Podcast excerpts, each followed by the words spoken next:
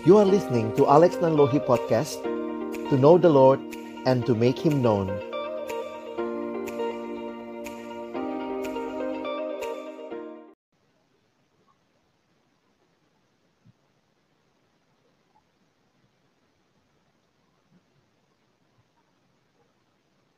Shalom, selamat malam teman-teman sekalian. Selamat malam Ray. Halo, Apa kabar? Malam, Alex. Puji Tuhan, baik.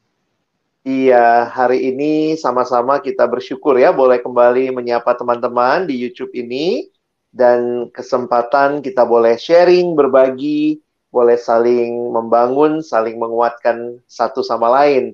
Dan kali ini kita akan mengangkat tema yang menarik ya. Kenapa? Karena ini sudah menjadi bagian hidup masyarakat Indonesia. Mungkin ngomongnya bisa tertawa, tapi sebenarnya sangat iya. miris yeah. ya, ya, melihat uh, kita bicara prepared and survive. Nah, ini tentang apa? Lebih lanjutnya nanti kita akan ngobrol bareng. Nah, sebelumnya kita doa terlebih dahulu ya. Mari kita berdoa. Bapak Surgawi, kami bersyukur kesempatan ini Tuhan berikan kepada kami untuk saling berbagi, saling mendengarkan cerita dan kerinduan kami. Kami pun sebagai anak-anak Tuhan boleh bersikap dengan baik, boleh dengan tepat juga hadir dan boleh menjadi berkat di tengah-tengah segala situasi yang terjadi, bahkan di tengah-tengah bencana ya Tuhan. Kami menyerahkan percakapan malam hari ini Tuhan yang memimpin, kami semua yang melihat, menyaksikan secara live, maupun juga yang akan menonton siaran tunda, kami berdoa, kami semua boleh mendapatkan pemahaman, pengertian, dan juga insight yang baik dari Tuhan bagi kami semua. Waktu ke depan kami persembahkan dalam nama Tuhan Yesus kami berdoa. Amin. Oke, okay, kalau Bang Ray sendiri ini lihat tema kita malam hari ini kan kita mau ngobrolin tentang bencana. Apa sih yang hmm. jadi refleksimu sejauh ini, Ray? Ya, uh, sebenarnya waktu tadi ya, masa waktu Ray tentang bencana, aku kenapa kayak rada tersenyum atau ketawa tuh karena jarang ya ngomongin begini. kayak maksudnya, uh, maksudnya apa? Ya? Kayak kayak ya kalau jadi orang awam atau ya masa hidup sehari-hari itu kayaknya kalau bencana ya udah pasrah ya kayak maksudnya hmm, ya hmm. udah gitu kejadian atau, apalagi buat kayak, kita yang biasa banjir ya Ren oh, iya bagi kelapa gading ya gimana yeah. mau bencana ya cuma ngelihat ya hujan gitu kayak udah gitu nggak ada nggak ada maksudnya kayaknya sosok sesuatu yang cuma bisa apa ya pasrah atau atau hmm. terima gitu ya Cuma waktu ketika maksudnya aku juga tertarik gitu ya ketika membahas prepared gitu bersiap-siap emang mau kayak gimana sih bersiap-siap gitu ya maksudnya uh, maksudnya seperti apa bersiap-siap bencana itu jujur ya buat aku yang kayak orang awam tuh kayak ya mau mau mau apa gitu nah aku pikir uh, pemahaman atau diskusi kita mungkin bisa uh -huh. berguna kali ya apalagi di iya. di buat teman-teman yang nanti mungkin mungkin daerah bukan daerah rumahnya tapi mungkin kerja di daerah mana atau mungkin ada berada di daerah mana yang lebih rawan atau lebih sering ada kejadian atau bencana aku pikir hal-hal seperti ini tuh bisa sangat menolong kita untuk bisa sigap dan jadi saluran hmm. berkat hmm. gitu ya buat buat orang-orang di sekitar kita. Dan kita bersyukur juga karena malam hari ini bukan cuma kita yang ngobrolin bencana, kalau kita berdua cuma ngomongin keluh kesah kali ya, Tapi kita akan dengar perspektif yang baik tentunya dari seorang uh, pekerja kemanusiaan. Nah, demikian kita menyebut tamu kita malam hari ini. Dan mari kita sambut bersama Bang Frans Sinaga. Halo. Halo, Selamat malam, Bang. Halo, Alex. Selamat malam, Bang Frans. Wah, thank you banget ya sudah boleh hadir di kesempatan ini dan memang ya waktu ngobrol sama Franz dan tahu dia juga punya apa ya interest dan benar-benar mendalami lah paling tidak ya. Bukan penyebab bencana ya Franz ya. Tapi ingin sharing dengan kita dan saya pikir ini kesempatan yang baik dan kita ingin mendengar. Dan saya pikir ya kalau teman-teman mungkin merasa ini jadi sesuatu yang bermanfaat, silakan di-share gitu ya kepada teman-teman yang lain. Yang tentunya kita berharap makin banyak orang yang mengerti tentang situasi dan bagaimana juga mengantisipasi bencana yang terjadi. Mungkin Ray bisa mulai? Iya, mungkin kita mau kenalan dulu kali ya Bang ya. Maksudnya Frans ini uh, alumni mana, terus mungkin sekarang aktivitas atau kegiatannya seperti apa dan ya mungkin nanti setelah itu mungkin bisa langsung mungkin Bang Frans mau menyampaikan beberapa pemaparan juga silahkan ya Pak.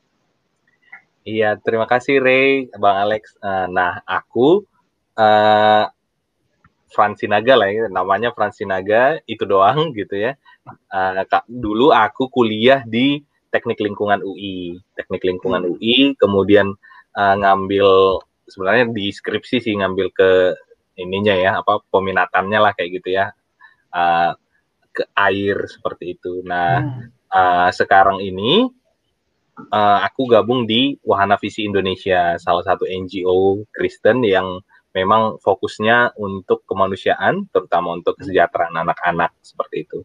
Nah, aku dalam pekerjaan di Wana Visi tahun lalu itu sampai tahun lalu sampai Desember aku ngerjain safe drinking water treatment di daerah Kalimantan di Sintang 8 jam dari Pontianak gitu ya. Hmm. Yang kalau misalnya kita mau ke desa itu uh, mungkin kalau kering, kalau musim kering itu dua jam seperti itu ya, desa yang paling jauh. Tapi kalau hujan itu bisa enam jam karena berlumpur banget. Hmm. Nah, tahun ini uh, aku kebetulan dipercayakan sama organisasi untuk uh, pindah ke Jakarta untuk nanganin proyek tentang sampah.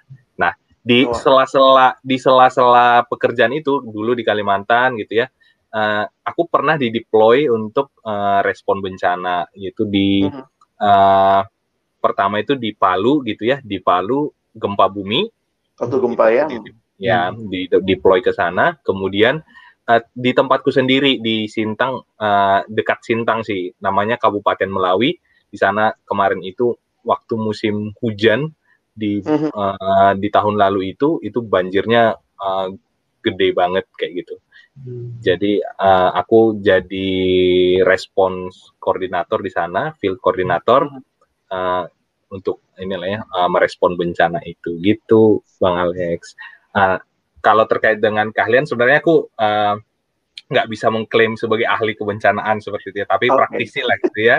Nah, yeah, yeah. Uh, iya jadi uh, dan minatku di bidang wash, water and sanitation. Mm -hmm in emergency gitu kemarin uh, sempatlah kemarin beberapa training diikutin uh, hmm. terkait dengan kebencanaan seperti itu bang Alex. Oke, okay. Nanti juga ada kesempatan kali bang Frans ya ngomongin sampah yang juga uh, Bang Frans ini berkecimpung bukan di sampah ya, tapi penanganan sampah. Oke, jadi silakan Bang Frans hmm. waktu kita bicara bencana, ya apa sih bencana itu dan bagaimana penyebabnya dan seterusnya mungkin Bang Frans bisa share nama kita ya. Nah, bisa minta tolong Ray uh, ya. di share screen-nya. Teman-teman, uh, mungkin kita mulai dari uh, Indonesia dulu ya. Indonesia hmm. itu uh, bisa tebak nggak berapa uh, udah udah di ini ya dari teasernya ya ada berapa uh, ternyata udah banyak banget selama tiga bulan ini gitu ya dua bulan hmm. lah ya sampai Februari uh, ini baru awal Maret itu udah banyak banget bencana gitu ya udah banyak banget bencana yang terjadi di Indonesia kalau teman-teman yang uh, udah lihat apa caption ininya ya invite ini ininya pasti udah tahu nih uh, next bro uh, ini kita sampai tahun ini ya, tahun ini sampai hari ini sudah 644 uh, eh, bencana gitu ya dari gempa bumi, kebakaran hutan, banjir, tanah longsor, puting beliung, gelombang pasang seperti itu dan itu banyak banget kan. Dan hmm. Ya itu karena Indonesia memang uh, ini membuktikan bahwa Indonesia memang disaster prone country gitu. Jadi negara yang memang rentan banget sama bencana. Kita ada di cincin api seperti itu ya. Jadi banyak vulkano, banyak gunung berapi. Kemarin baru erupsi lagi ya Gunung Sinabung ya. Sinabung, Kemudian betul. kita berada di pinggiran uh, plate tektonik juga gitu ya. Jadi uh, pinggiran-pinggiran uh, plat-plat tektonik yang membuat kita sangat rentan juga untuk gem gempa seperti itu. Dan masih banyak lagi ya, uh, kita punya sungai-sungai yang banyak gitu kayak di Kalimantan kemarin Kalsel banjirnya itu ampun-ampunannya gitu. Gitu sih. Jadi uh, ini membuat kita ya seharusnya Indonesia ya ala ala bisa karena biasa ya harusnya kalau udah biasa hmm. uh, ketemu itu ya harusnya udah punya ini nih gitu udah punya persiapan gitu. Kalau kalau Jepang karena mereka earthquake prone itu bangunan mereka sampai tahap tertentu uh, uh, gempanya itu nggak nggak hancur cuman goyang-goyang dikit lah gitu. Nah itu persiapan mereka karena ya mereka rentan gempa gitu. Dan mereka hmm. udah prepare gitu. Anak-anak TK-nya juga kalau udah gempa udah tahu ngapain gitu. Gitu. Nah uh, kalau selain yang ada di sini kira-kira Bang Alex sama Ray uh, bencana apa lagi yang uh, di luar ini yang Bang Alex sama Ray tahu? Kalau di luar yang ini ya, ya banjir udah masuk ya, masuk banjir udah ya. masuk. Kebakaran hutan, lalu ya ya bencana-bencana. Sebenarnya kalau bicara COVID masuk bencana nggak sih, Frans? Masuk, masuk, masuk. Masuk ya. Iya, jadi uh, salah satu kalau ini uh, ada yang memasukkan ini ke uh, bencana alam ya natural hmm. disaster gitu karena ya alam gitu ya virus itu kan dari alam gitu ya oh. gitu. jadi ini namanya disease outbreak uh, ada hmm. karena seluruh dunia namanya pandemik gitu kalau uh, itu jadi pandemi itu artinya outbreak penyakit yang skalanya besar uh, skala hmm. dunia hmm. gitu. gitu nah kalau bisa next uh, Bro Ray uh, kayaknya uh, dua kali next eh satu kali lagi. Nah, jenis-jenis bencana itu uh, sebenarnya ada ada tiga yang paling atas ini ya natural disaster hmm. itu kayak uh, puting beliung, tornadoes, uh, banjir, terus uh, kebakaran hutan yang disebabkan karena alam ya itu bukan hmm. yang sengaja dibakar. Terus ada meletusnya gunung berapi, kekeringan dan outbreak penyakit gitu kayak yang tadi itu gitu. Uh, COVID-19 yang kita COVID, alami ya. sekarang ya. Mm -mm. Nah, yang kedua itu man-made disaster. Jadi uh, disaster yang disebabkan sama manusia gitu. Civil war, hmm. explosive, uh, power outage pun bisa uh, jadi uh, bencana gitu ya. Nah, yang ketiga hybrid gitu, natural dan man-made. Um, contohnya apa? Uh, misalnya uh, mungkin banjir di Kalimantan Selatan yang baru-baru ini terjadi, ini bisa dikategorikan di hybrid gitu. Jadi karena uh, perubahan uh, fungsi lahan gitu ya dari hutan gitu ya, jadinya uh, kebun sawit atau pertambangan atau uh, atau kayak di Jakarta jadi beton semua. Nah, hmm. begitu begitu tanahnya udah nggak bisa nyerap air, hujan datang. Nah, hujan itu kan oh. bagian dari alaminya ya, naturalnya gitu. Nah, tapi bagian perubahan lahan itu, perubahan fungsi lahan itu bagiannya manusianya gitu.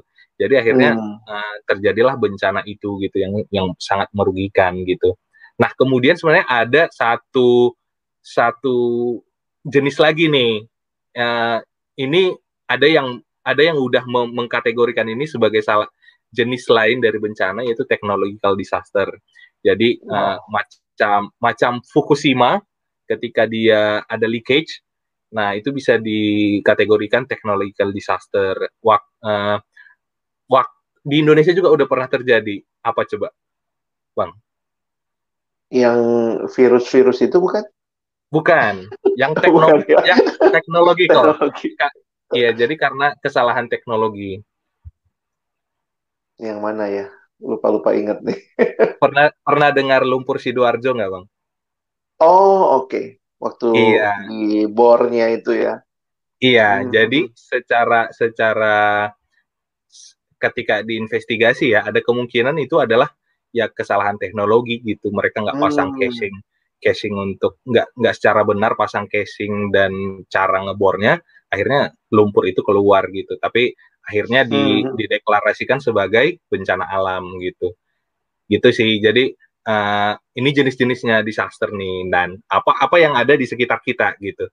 Apa yang ada di mm -hmm. sekitar kita. Kalau misalnya di Jakarta mungkin ini banjir ya. Banjir yeah. gitu ya. Kalau Jakarta Utara banjir rob gitu. Nah, kemudian kalau uh, di di Kalimantan misalnya kalau hujan itu bisa banjir kayak kemarin, kalau kekeringan itu bisa kebakaran hutan. Nah, sekarang itu oh, okay. Pontianak itu karena kebakaran hutan, asapnya tebal banget. Anak-anak misalnya anak-anak ya, uh, itu kan asapnya itu bisa membuat ISPA ya, apa infeksi hmm. saluran uh, saluran pencerna gitu. apa ya. Pe pernafasan, pernafasan akut, gitu. akut. Iya gitu. Jadi itu jenis eh, jenis-jenis bencana yang ada yang di sekitar kita gitu. Jadi sorry, Bang Frans, kalau misalnya curah hujan yang tinggi sekarang itu nggak dimasukkan sebagai bencana ya, itu memang ya gejala alam ya. Iya, itu kan monsoon, uh, itu kan uh, monsoon ya, monsoon rain. Yeah. Itu, itu itu sebenarnya uh, berulang gitu. Jadi sekali berapa belas tahun itu terjadi seperti oh. itu. Iya. Nah, hmm. kemudian kita nggak siap gitu ya. Ya. Akhirnya terjadilah bencana. Nah ini menarik nih gitu. Kalau banjir uh-huh. terjadi di hutan misalnya di hutan terus yang yang terdampak itu uh, adalah sarang semut. Yeah. Iya. Uh, sarangnya beruang, terus sarangnya orang hutan gitu. Itu dianggap bencana nggak? Enggak. Karena nggak ada manusia yang terdampak gitu. Oh, nah, okay. uh, itu mungkin apa ya? Jadi ini ini sih pemikiranku ya. Akhirnya itu uh, kata bencana ini menjadi human centris gitu sih. Uh, Pada akhirnya ketika kita manusia yang kena, kita akan menganggap itu bencana. Tapi kalau kita nggak kena, ya enggak gitu.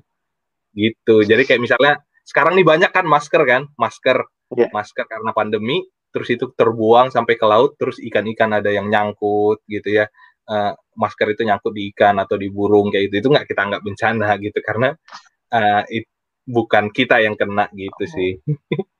hmm, menarik juga ya. Padahal kita kita sebenarnya ter, terkait ya dengan alam ini ya. iya betul. gitu. Kemudian uh, next bro, kayak uh, nah jadi sebenarnya di dunia bencana itu ada kata-kata yang ini ya kayak tadi ya hazard itu any potential hmm. threat to public health and safety gitu. Jadi uh, hazard itu kayak uh, tornado. Tornado ini hazard gitu, ada potensi untuk uh, menyalakai manusia gitu lah ya. Public health and safety. Nah, tapi ini belum tentu bencana.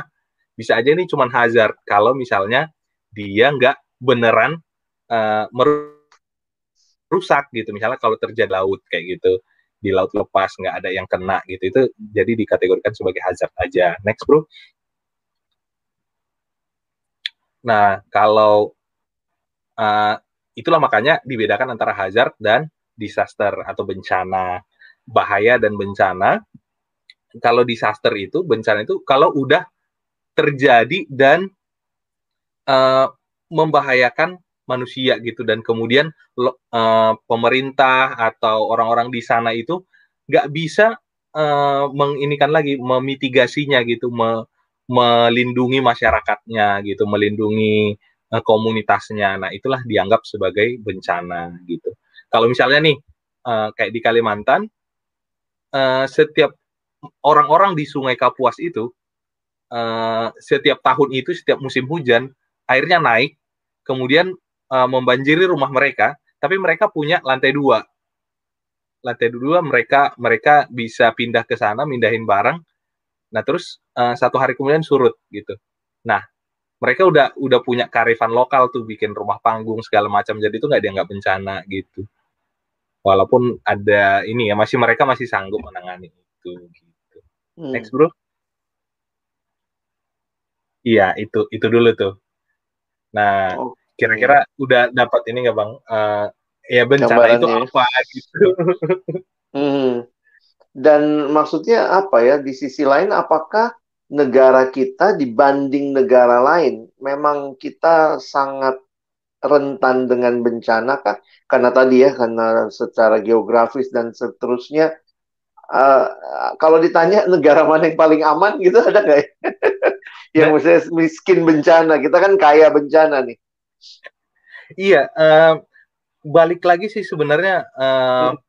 kalau bisa dibilang negara mana yang miskin bencana ya yang paling luas lahannya dan paling sedikit manusianya gitu karena oh, ya okay. iya kan gitu.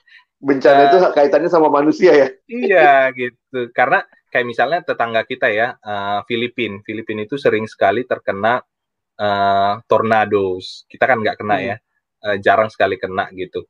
Uh, mereka lebih sering terkena tornados dan gempa bumi gitu. Terus uh, kalau uh, saudara-saudara kita di Vietnam itu banjir dari Sungai Yangtze. Uh, sungai ya Sungai Yangtze ya namanya ya yang dari Cina turun ke Vietnam gitu sampai ke laut Cina Selatan kalau itu dan uh, ada juga kalau kayak di di Afrika gitu ya kekeringan gitu. Jadi um, negara semua negara punya bencananya masing-masing gitu. Amerika juga sering kena hmm. hurricane ya gitu. Jadi ya kita yeah. punya dan saya ini sih jadi ngerenung ya. Uh,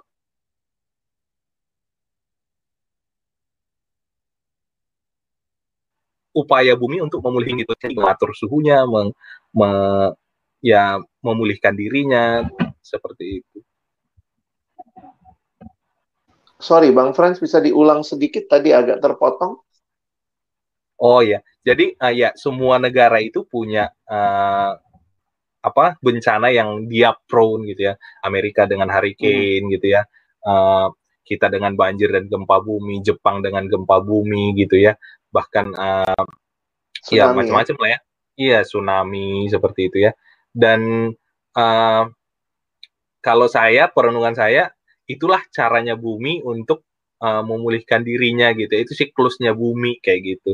Jadi kita sebagai uh, orang yang tinggal di bumi gitu ya harus menerima itu gitu sebagai sebagai ke, uh, apa kekuatan yang nggak bisa dilepaskan dari mother nature gitu uh, hmm alam yang tinggalin sekarang. Iya, thank you penjelasannya. Ray ada pertanyaan? Uh, mungkin kita penasaran juga ya, maksud terus kalau kayak begini tuh kalau emang itu natural terus mesti gimana gitu ya maksudnya kan kita mau nggak mau kan harus beraktivitas atau tinggal atau menjalani hari-hari gitu ya aku juga jadi mikir ya tadi kalau bang Frans bilang uh, siap gitu kayaknya aku nggak pernah ada persiapan apa-apa ya mau banjir. Paling nyiapin indomie dan cuma gitu doang. Maksudnya uh, ya persiapannya foto-foto biasanya. Foto-foto sudah sampai mana airnya sudah sampai mana airnya gitu ya. Oke okay, ya nah. jadi aku pikir uh, dari situ aku pikir pengen tahu juga ya jadi mesti gimana bang? Nah ini menarik nih pertanyaannya. Jadi kita Indonesia udah maksudnya dari zaman bahla lah gitu ya dari nenek moyang kita ya udah kenal dengan bencana-bencana itu gitu gitu ya. Uh, kearifan-kearifan lokal. Halo? Yang yang makanya da, karena dari nenek moyang kita udah ngerasain bencana uh, makanya banyak kearifan-kearifan lokal yang terkait dengan bencana kayak gitu. Jadi kayak misalnya hmm. uh, gunungnya udah mu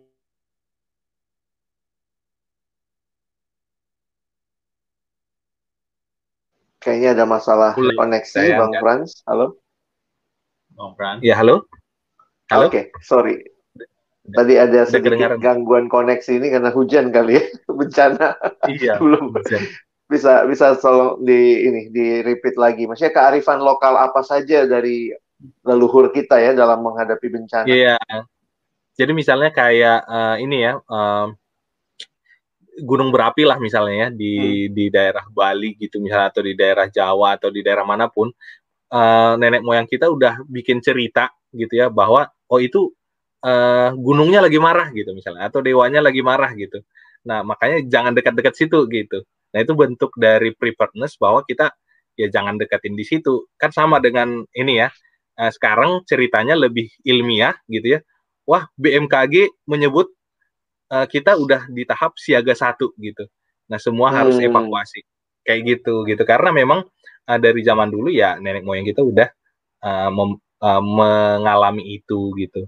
Nah kalau boleh di uh, Ray minta tolong share yang itu ya presentasinya. Uh, next bro. Jadi uh, hazard yang tadi yang kita ceritakan itu kalau ketemu dengan vulnerability gitu ya kerentanan gitu ya, uh, di mana ketidakmampuan gitu ya. Kalau di gambar yang kiri itu Hazard ketemu vulnerability, hasilnya yang di kanan disaster gitu. Jadi ketika dia benar-benar nggak nggak tahu mau ngapain gitu ya, terus atau misalnya dia nggak punya uang untuk pindah dari bawah kaki gunung yang gunung berapi gitu ya, ya udah dia akhirnya terkena disaster itu kayak gitu. Itu yang itu yang pertama. Nah, yang kedua, uh, next bro, uh, sebenarnya ada bencana bencana-bencana atau hazard-hazard yang bisa dicegah gitu. Misalnya, hmm. uh, inilah yang kita namakan uh, apa ya pencegahan lagi gitu, activities of measurement yang dilakukan untuk menghindari hazard itu gitu. Misalnya kayak di sini ya, dia ngikat batu itu gitu ya. Atau misalnya uh, ketika orang-orang yang memilih memilih tempat tinggal yang nggak di bawah gunung berapi gitu ya. Atau nggak di pinggir sungai yang uh, sekitarnya udah nggak hutan lagi gitu. Nah itu prevention. Misalnya milih rumah di Jakarta nih. Milih rumah di Jakarta atau di Jabodetabek pasti kan ada pertimbangan ya wah mana nih titik-titik yang nggak banjir gitu. Nah itu hmm. itu itu menghin uh, usaha kita untuk uh, di awal gitu ya sebelum kita kena bencana ya kita kita lihat dulu nih apa bencana di situ. Uh, kita nggak siap dan itu ya udah kita nggak nggak tinggal di situ gitu misalnya. Gitu. Nah kemudian uh, berikutnya bro. Nah ini mitigation. Jadi dia udah siap tuh sama turunnya batu itu gitu ya ya cuman dia buat perlindungan atau uh, ini ya uh, perlindungan lah istilahnya ya, untuk mengurangi atau membatasi uh, impact dari bahaya itu gitu.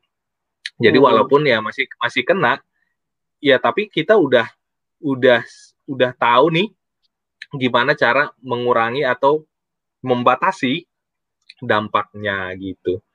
Uh, kemudian yang berikutnya adalah uh, preparedness gitu ya. Jadi uh, ketika kita sudah udah udah tahu nih bahayanya apa, kita udah bisa ini nih simulasi gitu apa yang hmm. harus kita lakukan uh, untuk sementara mengevakuasikan diri ketika bencana terjadi. Nanti kalau misalnya udah udah selesai ya udah balik lagi gitu.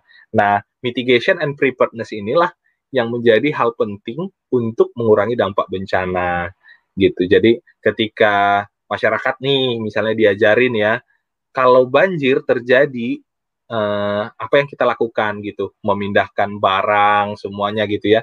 Nah, kemudian kalau makin tinggi, kita udah siapin tuh misalnya kalau di di Jakarta kita udah bisa siapin safety bag gitu, safety bag yang berisikan bahan makanan. Misalnya kita tahu di Jakarta itu uh, banjirnya itu bisa surutnya 2-3 hari dan itu bisa kita bisa terjebak dalam rumah gitu ya. Nah, kita siapkan bahan-bahan makanan yang siap saji misalnya gitu ya, yang uh, siap saji dan mudah diolah uh, saat banjir gitu nggak menggunakan listrik apa segala macam karena listrik kan dimatiin ya waktu banjir gitu kalau misalnya parah gitu.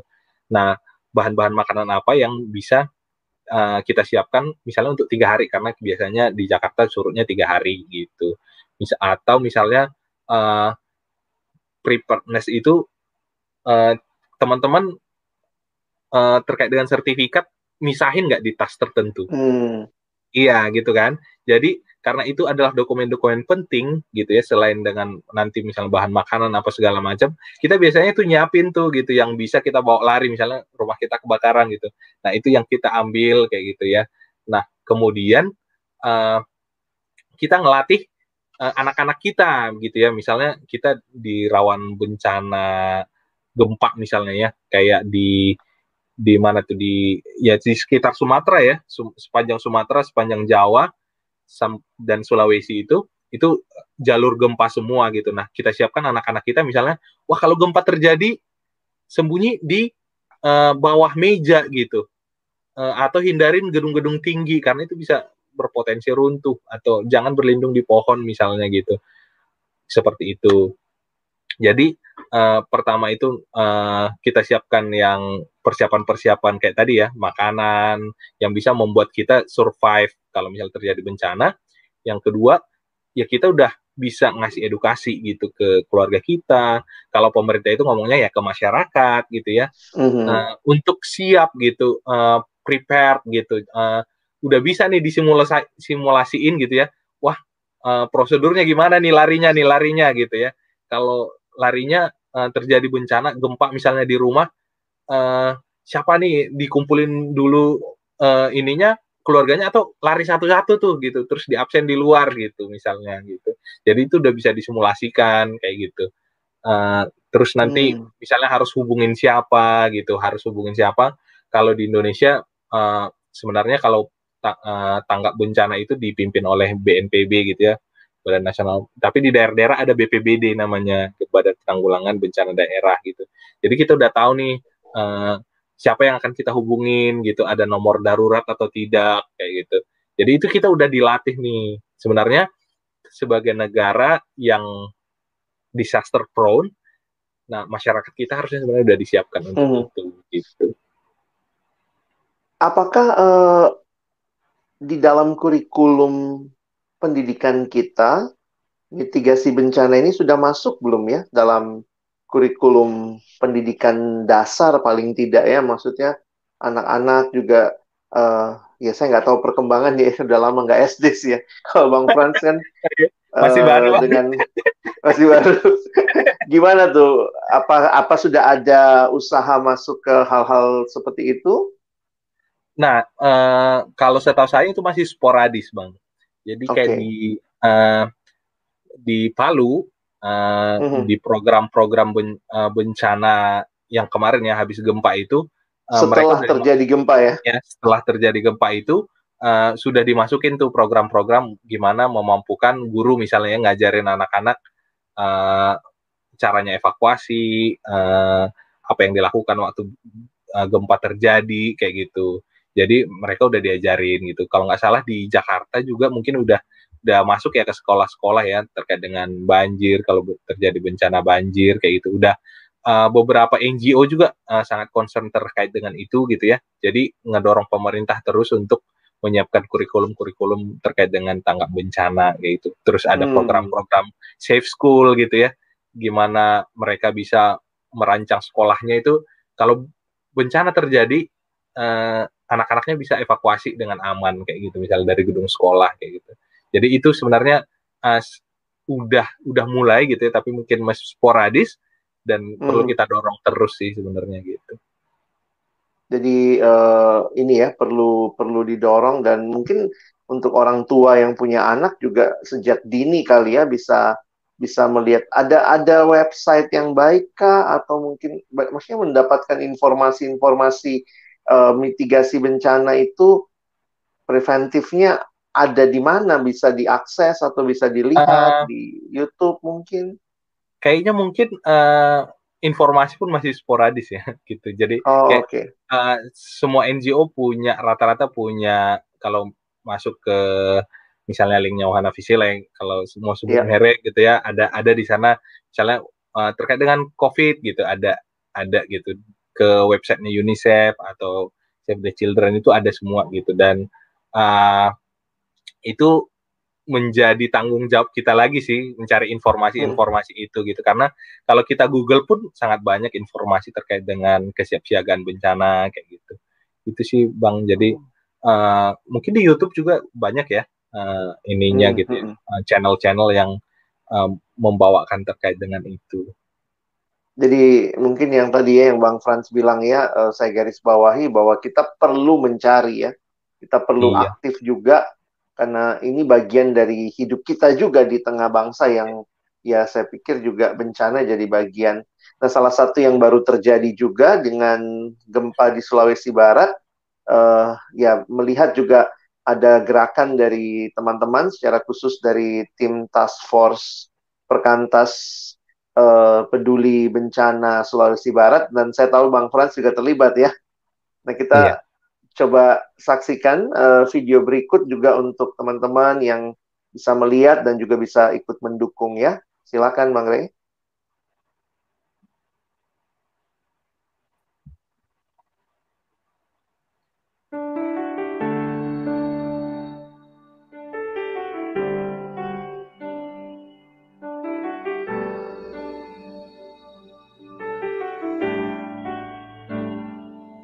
We be a people, a people of integrity, being who we say we are and doing what we say. May we be a people, a people with humility, reconciled to God and man in Jesus' name. Bring your healing to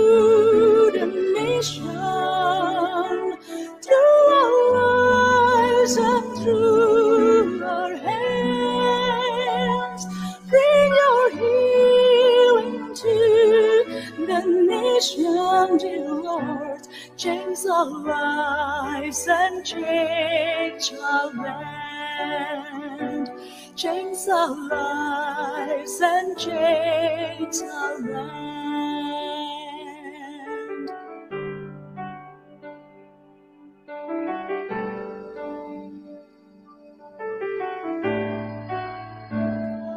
May we be a people, a people mending broken lives, giving hope to broken world by the grace of God. May we be a people, a people serving God and man, bringing love and dignity in Jesus' name.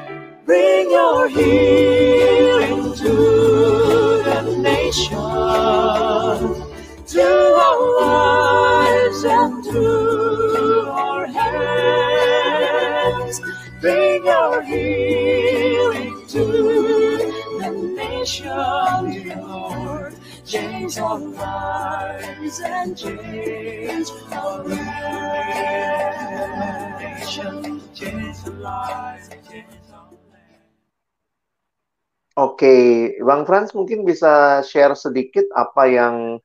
kita saksikan tadi dan sebenarnya gimana sih ya ini karena kayaknya kan beritanya habis gempa itu langsung ketutup lagi sama banjir sama iya. korupsi. Jadi kadang-kadang ada yang mikir ah udahlah udah udah bantu udah selesai gitu ya. Gimana Bang Frans?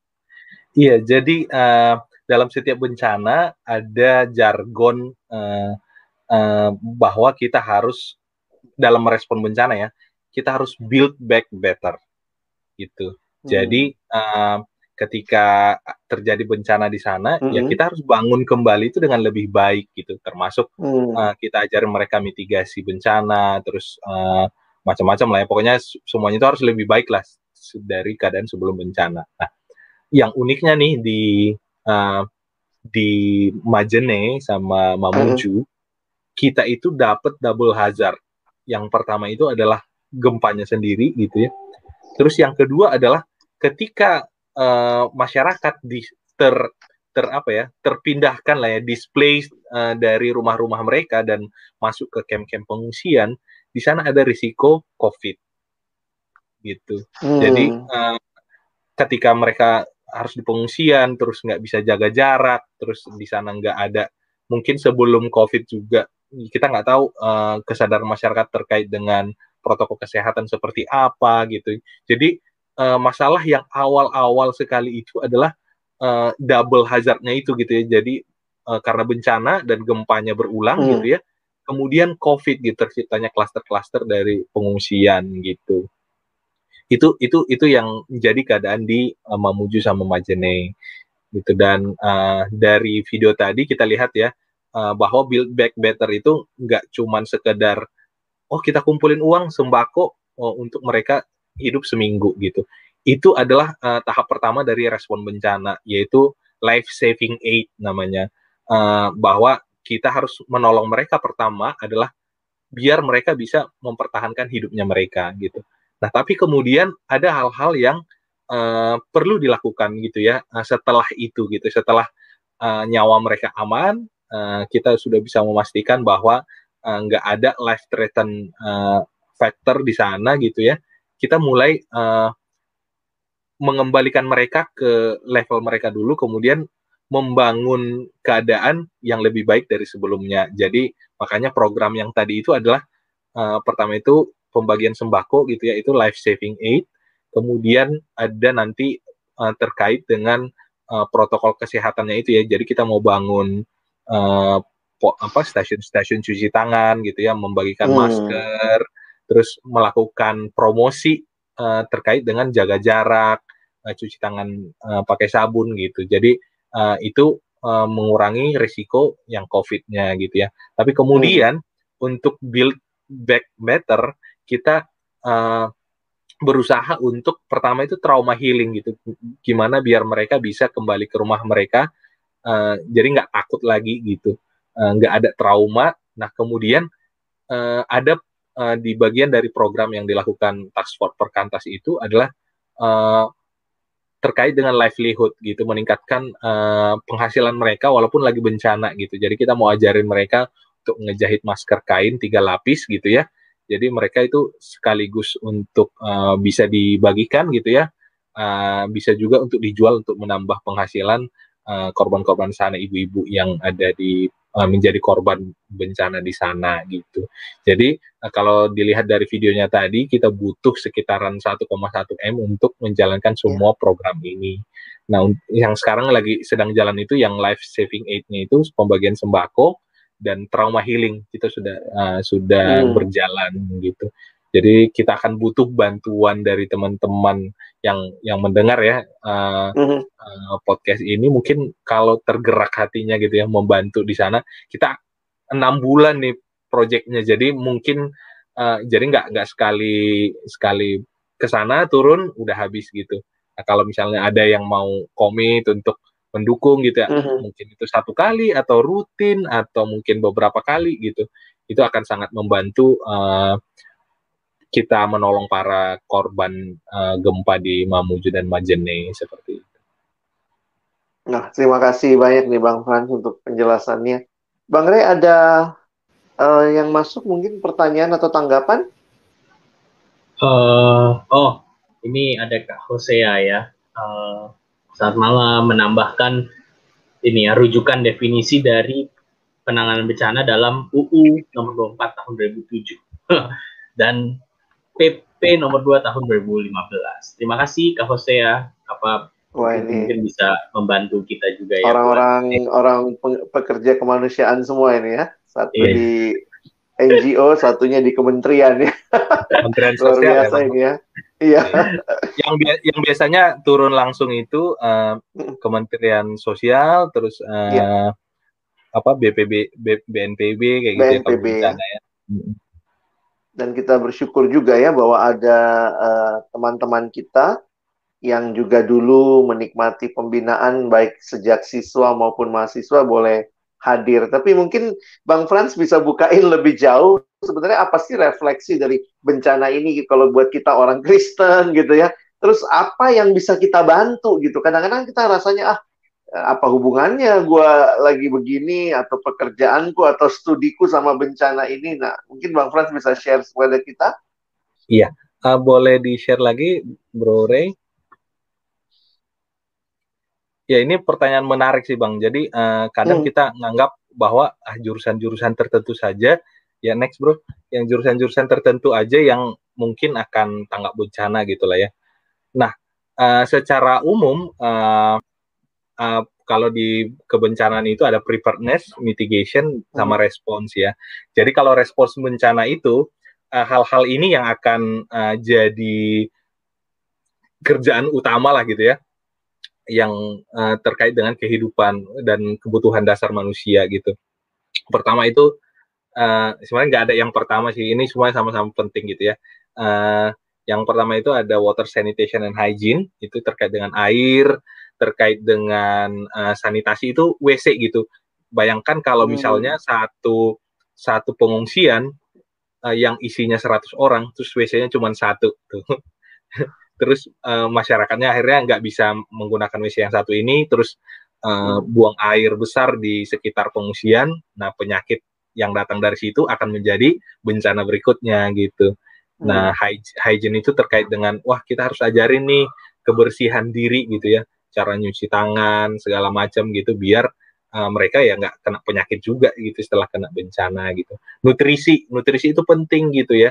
Uh, gimana uh, kalau Bang Alex sama Ray bisa bayangkan gitu ya, misalnya ada balita gitu ya, hmm. ba, uh, atau baduta lah gitu ya, yang masih yang seharusnya masih ASI terus dapat uh, asupan yang bergizi, terjadi bencana, mereka tinggal di pengungsian, uh, terus nggak dapat nutrisi yang cukup. Nah, akan jadi apa mereka? Misalnya mereka akan kehilangan ini ya waktu-waktu penting untuk tumbuh dan itu efeknya bisa panjang banget gitu ya.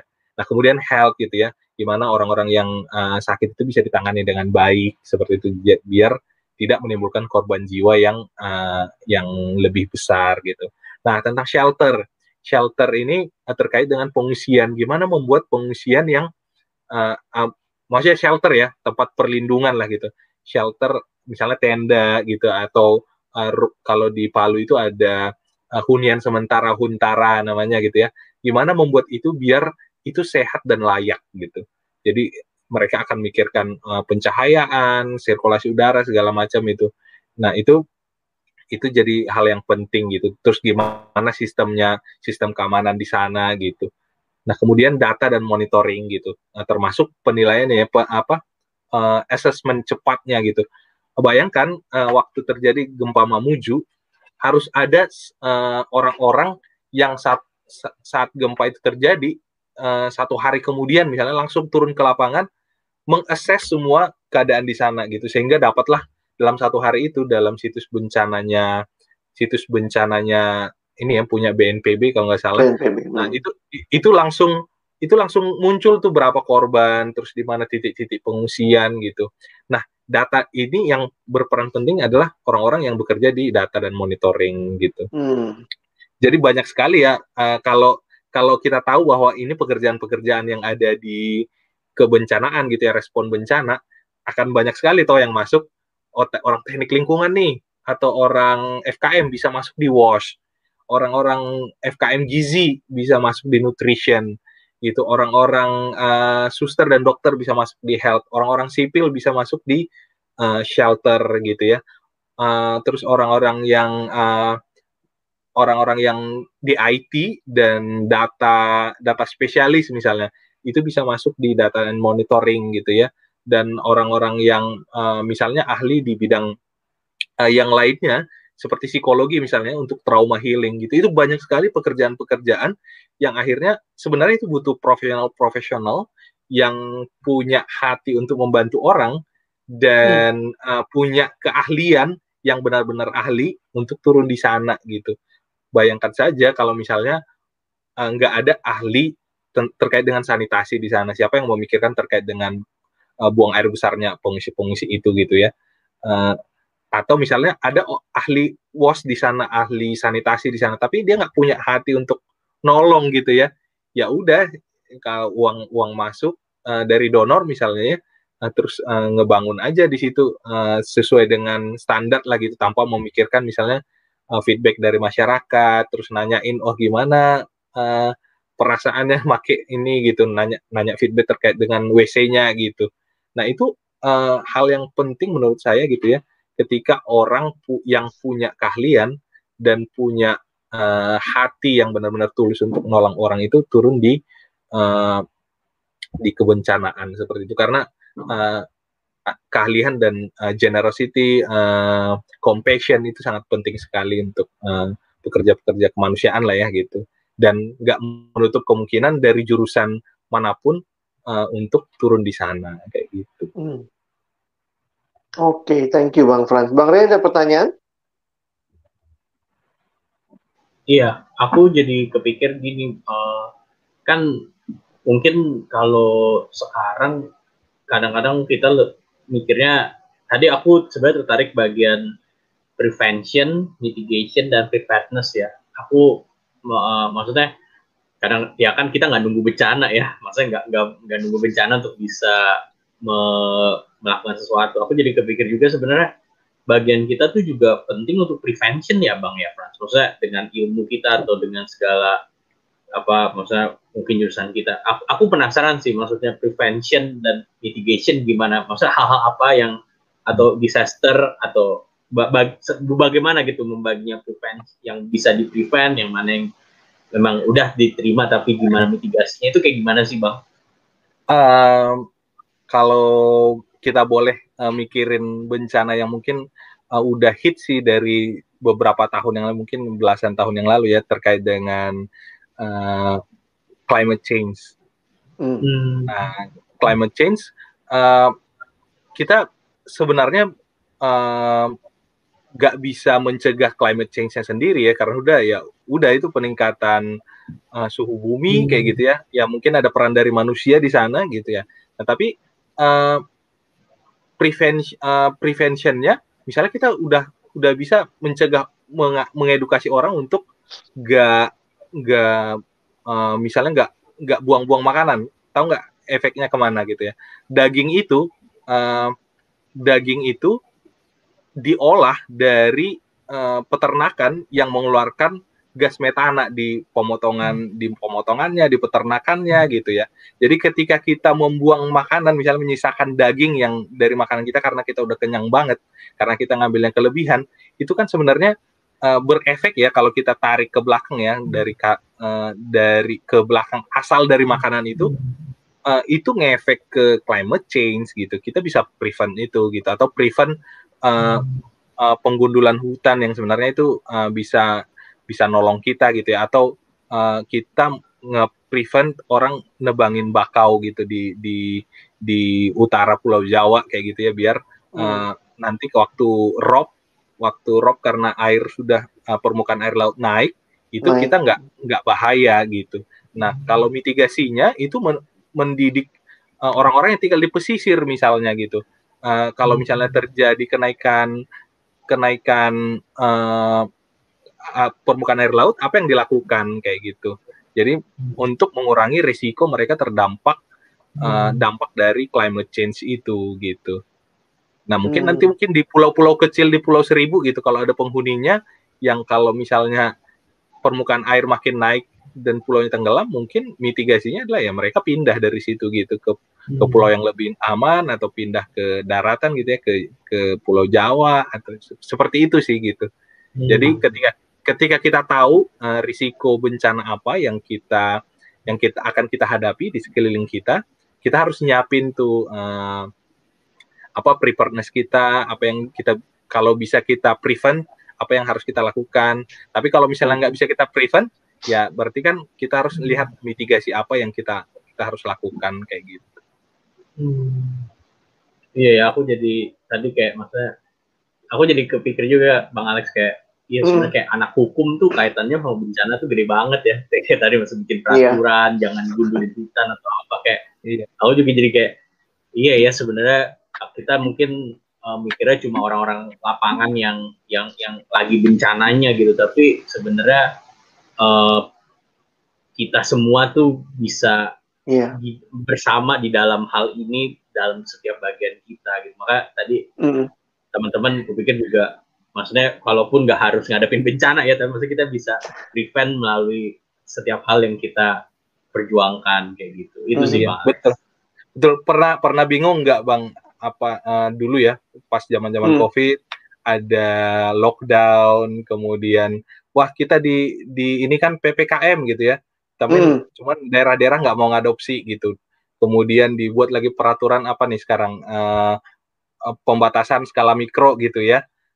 Nah, itu kan penting banget tuh orang-orang yang kerja di pemerintahan gitu atau yang ngerti hukum gitu gimana ngatur peraturan-peraturan uh, itu biar nggak ada celah untuk hmm. uh, misalnya daerah-daerah nggak mematuhi aturan pusatnya kan itu biasa akan dicari itu loophole-nya kan loophole yeah. peraturan-peraturan itu. Nah, gimana menciptakan satu kebijakan yang nggak membingungkan dan bisa doable gitu ya, do, doable mm -hmm. dan itu bisa diimplementasikan dengan baik dan mengurangi impact bencana kayak gitu.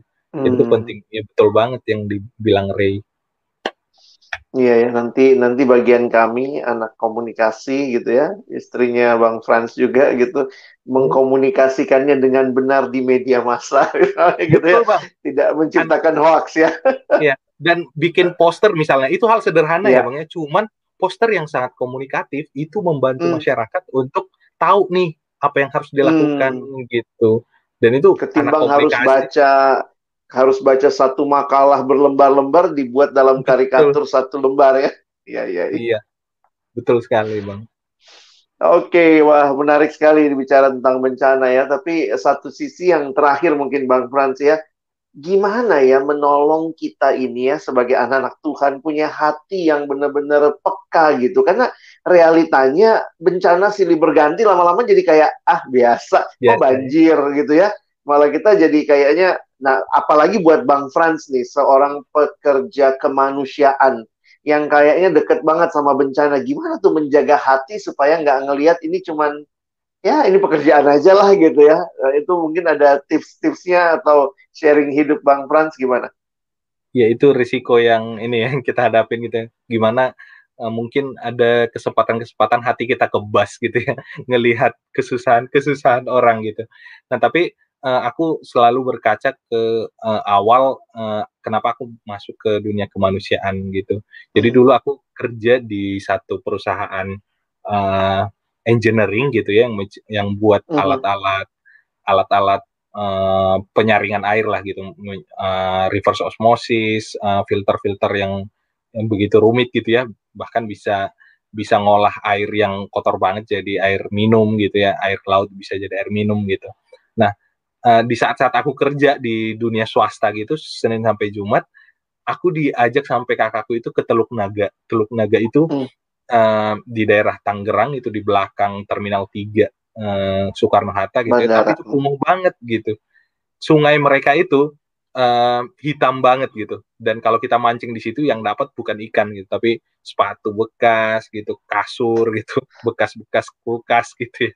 dan itu sangat nggak sehat gitu terus aku kebayang waktu itu ya kalau diingat-ingat gimana ya mereka bisa uh, kita uh, kita ajarin nih nyanyi seperti rusak rindu sungaimu ketika sungai mereka hitam kayak gitu. Gitu ya gitu. Dan uh, akhirnya dari situ uh, akhirnya ada kesempatan untuk uh, uh, masuk ke dunia kemanusiaan gitu ya. Dan kebetulan sesuai dengan keahlian yang sudah uh, aku pengenin dan memang hmm. passionate di sana di dunia air gitu ya penyediaan air minum gitu. Dan aku terjunlah di uh, di Wahana Visi Indonesia terus ditempatkan di Kalimantan untuk nanganin uh, project air itu gitu. Dan dari sana uh, aku ngalamin banyak hal kapasitas gitu training-training gitu. Nah uh, yang aku sadarin adalah compassion itu uh, perlu dilatih gitu. Bayangkan kalau misalnya hmm. saat bekerja sebagai engineer di di di itu ya di perusahaan sebelumnya itu aku nggak pernah Sabtu Minggu ke Teluk Naga gitu. Compassionku itu akan nggak akan nggak akan terasah gitu. Apa belas kasih itu nggak akan terasah gitu. Uh, aku akan sibuk dengan diriku gitu ya. Uh, pulang uh, pergi pagi, pulang malam, kemudian Sabtu Minggu ya istirahat atau ya nyari kesenangan lah gitu ya. Nah, tapi akhirnya Tuhan memang baik gitu ya. Tuhan ngasih ngasih uh, kesempatan untuk mengasah compassion itu sih gitu dan hmm. uh, dan itu yang aku uh, ketika aku ngerjain proyek-proyek kemanusiaan gitu ya uh, di baik di organisasi yang sekarang maupun di tempat-tempat lain itu pada akhirnya uh, yang harus kita asah itu ya eh compassion itu harus diasah gitu jadi gimana kita terus memikirkan bahwa misalnya uh, di Mamuju itu orang-orang butuh butuh bantuan itu beyond uh, dua minggu gitu bantuan sembako gitu. Jadi memikirkan itu semakin kita mendalami ilmunya, kita akan semakin sadar itu bahwa misalnya ya makin ribet nih kalau kalau misalnya udah ngomongin kebencanaan terus build back better, gimana bisa uh, membuat si si penyintas bencana ini uh, uh, nggak merasa dirinya itu sebagai helpless victim hmm. dari disaster gitu. Gimana caranya merancang uh, merancang program yang membuat mereka nggak merasa helpless. karena akan bahaya sekali kalau tangan mereka terus di bawah uh, uh, di daerah-daerah bencana itu maka mereka nggak nggak akan siap nggak akan pernah siap akan bencana kayak gitu jadi memikirkan uh, semakin dalam kita masuk ke uh, dunia kemanusiaan uh, compassionnya itu harus terus diasah dengan cara itu ya apa memikirkan Tuhan terus menerus memikirkan orang-orang susah itu adalah orang-orang yang dikasihi Tuhan gitu sehingga kita hmm. ya, makin eager untuk meningkatkan kapasitas kita membuat program-program yang lebih baik kemudian uh, mengerjakannya dengan sebaik-baiknya mengerjakannya dengan hati-hati gitu ya dan ya ya itu membuat kita, itulah kalau buatku sendiri itu tipsku pribadi kayak gitu gimana hmm. uh, compassion itu bisa terus diasah belas kasihan bisa terus diasah gitu Makasih Bang Frans ya, luar biasa. Terima kasih sharingnya.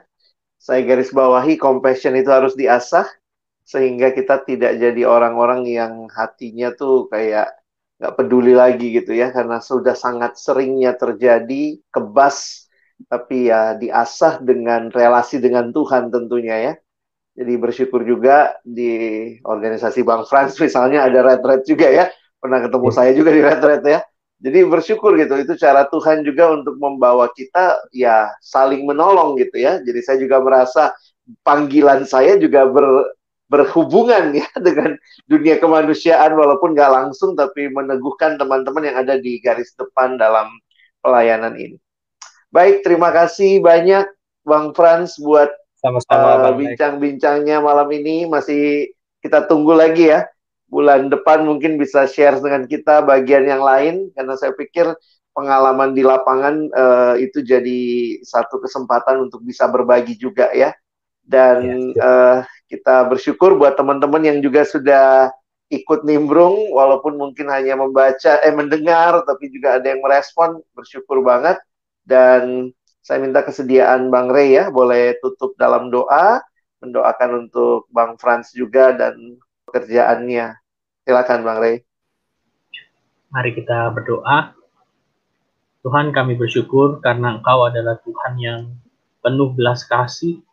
Engkau Tuhan yang mengerti, pernah berjalan di antara kami, turut merasakan kesulitan, kesakitan, penderitaan, dan bahkan keterasingan atau kelemahan yang yang kami alami. Dan kami bersyukur Engkau Tuhan yang boleh memanggil setiap kami untuk berjalan bersama, menguatkan, menopang, bahkan memfasilitasi teman-teman atau orang-orang di sekitar kami yang sedang di dalam kondisi itu untuk bisa bangkit, untuk bisa boleh melihat bahwa mereka tidak sendirian, untuk bisa menyadari bahwa Tuhan mau dan mampu terlibat dalam hidup mereka. Kami bersyukur ya Tuhan, di tengah diskusi tentang kebencanaan ini kami semakin menyadari bahwa Tuhan terlalu kreatif, Tuhan terlalu besar hatinya untuk mau memakai setiap kami di dalam menguatkan dan mengasihi orang-orang di sekitar kami. Karena itu, tolong kami Tuhan, secara khusus juga kami menyerahkan abang dan rekan kami, Bang Frans, di dalam pekerjaannya dan juga dengan uh, tim Muhanafis Indonesia di tengah berbagai proyek yang sedang dibuat untuk menolong, untuk menguatkan kiranya Tuhan sendiri yang memberikan terus hikmat, kesehatan, kekuatan, kesanggupan untuk bisa mengerjakan setiap bagian yang boleh direncanakan. Kami sungguh memohon juga kiranya Tuhan yang boleh uh, terus berikan uh, orang-orang yang mau mendukung baik melalui doa, dana maupun daya melalui setiap sumber daya yang ada bisa sama-sama saling membantu dan menguatkan. Kami bersyukur berterima kasih ya Tuhan. Kami menyerahkan diskusi-diskusi kami selanjutnya. Kami juga menyerahkan setiap rekan-rekan kami yang mendengar baik secara live maupun secara tunda. Kiranya kami boleh terus menjadi saluran kasih dan terang Tuhan di mana pun Tuhan tempatkan. Kami menyerahkan kegiatan kami setelah ini. Di dalam nama Tuhan kami Yesus kami berdoa. Amin. Amin. Baik, Amin. terima kasih banyak Bang Frans, Bang Ray, dan teman-teman semua. Sampai ketemu lagi di percakapan kita yang lain. Sampai ketemu, bye. Bye.